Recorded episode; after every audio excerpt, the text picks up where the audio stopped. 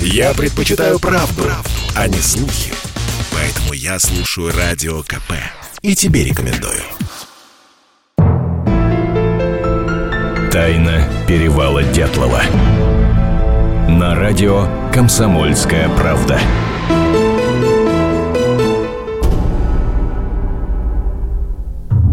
Журналист «Комсомольской правды» Наталья Варсегова продолжает изучать биографию самого загадочного из погибших на перевале туристов – Семена Золотарева. И снова в центре внимания Семен Золотарев. Не спешите с упреками, сколько можно где про него писать. Биография Семена Золотарева не менее загадочна, чем ребус с его гибелью. И мы уже не раз в этом убеждались. Ну давайте вспомним. Родился то ли 1 февраля 21 года, то ли 1 марта. В биографиях писал февраль, а по метрике март. Окончил 10 классов, стал комсомольцем. Был призван на фронт в октябре 41 года. О его сложной военной биографии мы уже рассказывали и не раз. Всю войну прошел без единого ранения. После демобилизации поступил в Московское военное училище, откуда мог выйти военным инженером. Но почему-то оказался в Минске, где был зачислен студентом в Институт физкультуры. В Минске же вступил в партию – перепутав вдруг свои награды. Заявил парткомиссии, что награжден орденом Красной Звезды и медалью за отвагу, которой у него, кстати, не было. Зато были медали за оборону Сталинграда, за взятие Кенигсберга, за победу над Германией. По окончании института был распределен в город Гродно, в местный комитет спорта. Мог сделать прекрасную карьеру чиновника, но нет. Неизвестно как, выбил на себе направление в маленький Пятигорск, в педагогический институт – Отработал там полгода учителем физкультуры и был уволен за систематические нарушения трудовой дисциплины. Устроился в фармацевтический вуз. Проработал в нем до 54 года и снова уволили за то, что срывал занятия и скандалил.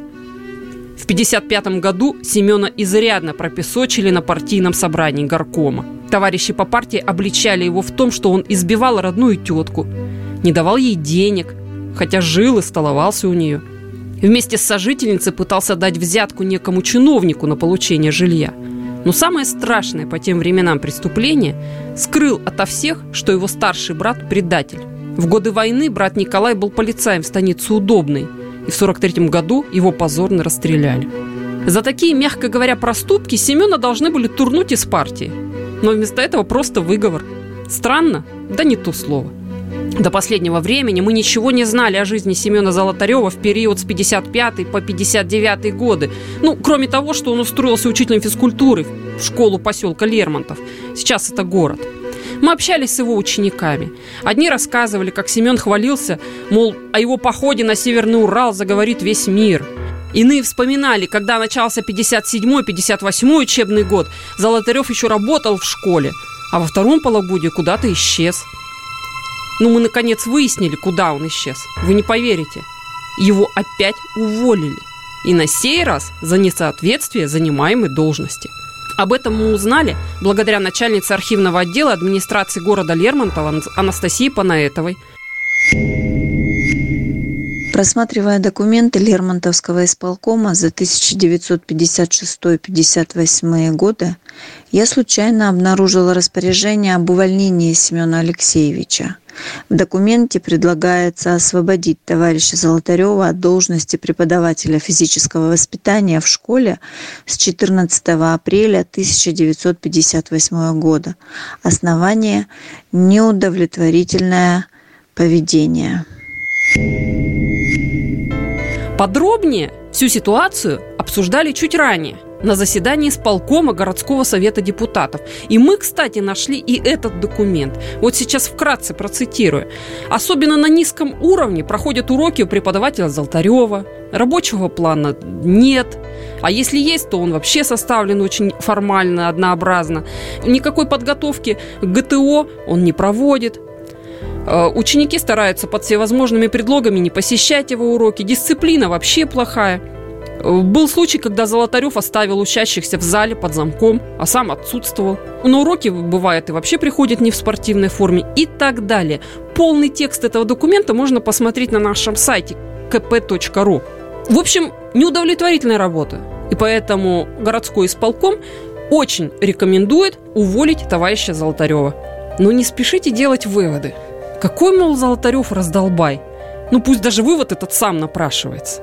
4 января 1954 года в Лермонтов прибывает начальник штаба строительного полка подполковник Александр Васильев. А вместе с ним жена и 16-летний сын Виталий. Сейчас Виталию Александровичу 83 года, и он хорошо помнит, кто ему, пацану-восьмикласснику, дал путевку в жизнь. Я почему-то хорошо чертил. И вот где-то в марте месяц он пришел ко мне. Вы в каком классе учились? Вот я в восьмом классе. Восьмой класс. Восьмой вот класс, значит, 54 -го года. Он предложил мне сделать проект спортплощадки школьной. Э, я вообще понятия не имею, как это делать. Он дал мне книжку. Когда я все начертил, значит, где-то в мае месяц, вот он вызвали меня посмотреть, значит, сам посмотрел мужчина, говорит, а кто это такой делал? Говорит, я. Говорит, надо согласовать с Москвой. И мой проект отправили самолетом в Москву на согласование. Они согласовали, никаких вопросов не было. А Семен Алексеевич работал он на турбазе. Это я спрашивал у него, он на турбазе работал. Он фотографировал хорошо. Там 20 человек пришли, значит, самое, 20 человек взяли фотографии для себя. Он эти фотографии, значит, делал как что? Делает один снимок, показывает. Те заказывают, сколько там сделать снимков, все это. Он сразу берет деньги и потом, значит, эти фотографии. Вот помните, может быть, он с кем-то был дружен из учителей здесь, в этой школе? С кем-то он дружил, я не видел. Там соревнования были, значит, мы участвовали. Кубок даже, значит, помню, 1 декабря, день Конституции был, значит, самый. Кубок Кубок завоевали. А это он вас готовил к соревнованиям? Да.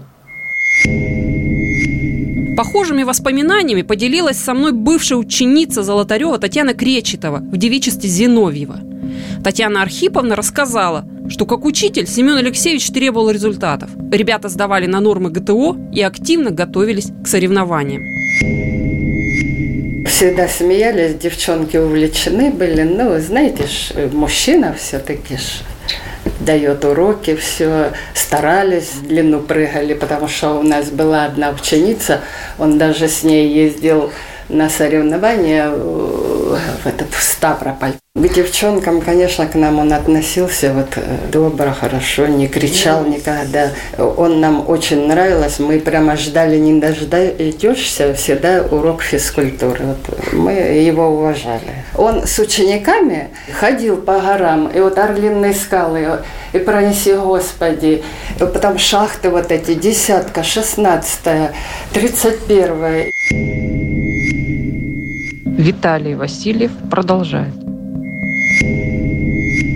После того, как я сделал проект, он предложил нам пойти в поход – поход на Бермамыт. Это под Эльбрусом. Мы пошли поход. Пять девочек, пять мальчиков. Он достал нам эти самые рюкзаки. Нас снабдили всеми продуктами. Значит, консервы там дали, то есть хлеб, значит, все. Ложки, вилки, котелки. Все было у нас. Сколько дней вы были в походе? Семь дней. У нас ни карты никакой не было. Он сам вел нас. Как он себя вел походе? Нормально. Они старший это по возрасту, значит, он говорил, значит, мы слушали, значит, и тогда, значит, он так рассказывал что-нибудь такое интересное. А Ой, про войну рассказывал? Нет. Вы он вообще знали, вот, ну тогда вы знали, что он воевал? Или Нет, не знали? не знали. А еду сами готовили или он готовил?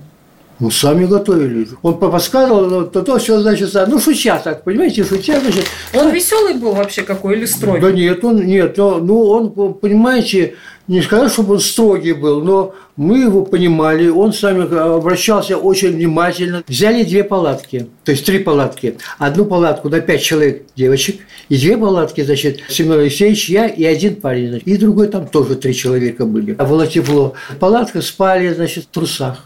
Никаких наколок я не видел. Ничего. Никаких наколок. Ну, то есть у него вот, допустим, тут вот буквы были. Нет, Здесь ничего не типа было. Не было, не было, ничего не было. Я могу, может быть, после этого было, может быть. Я считаю, что наколки были, делали тогда, когда были заключенные. Заключенные делали наколки. Это и считалось, что это позор. Никаких наколов не было. Он чистый был, значит, никаких ни усов, ничего не было. Он чистый был. Притом, значит, он всегда был... А зуб был золотой впереди? Не видел я. Нет, mm-hmm. не было. Он был порядочный человек. Не курил, не пил. Да что ж это такое? Никто из знавших Семена Золотарева людей не подтверждает наличие у него татуировок. Никто. Тогда зачем ему было накалывать эти дурацкие изображения с буквами перед роковым походом на Северный Урал? И при чем здесь Гена? Это тоже была одна из татуировок. Хотя художник-графист Евгений Повстаногов, который ходил с Семеном в поход 58 года, тоже никаких татуировок на нем не видел. Мы об этом тоже рассказывали нашим радиослушателям. Но если допустить мысль, что Семен выполнял в походе чье-то задание и должен был встретиться с кем-то в таежных поселках и выдать себя за другого человека, за некого Гену, ну, только так, наверное, можно объяснить загадку с этими татуировками. Хотя это объяснение порождает еще больше загадок. И вот еще странность. По документам Семен Золотарев разгильдяй халтурщик, а по воспоминаниям учеников – прекрасный учитель, неравнодушный человек. Ну и чему верить? Как могут в одном человеке сочетаться такие противоречивые факты? А может быть, он резко изменился в последние годы работы в школе, наплевал на все? Ну и для этого должна быть какая-то веская причина, знать бы какая – да и почему он в итоге оказался на Урале? Наверняка не просто так. В общем, если у кого-то из вас есть достоверные факты или документы, пишите нам, пожалуйста, по адресам коната собачка kp.ru варс собачка kp.ru Тайна перевала Дятлова на радио «Комсомольская правда».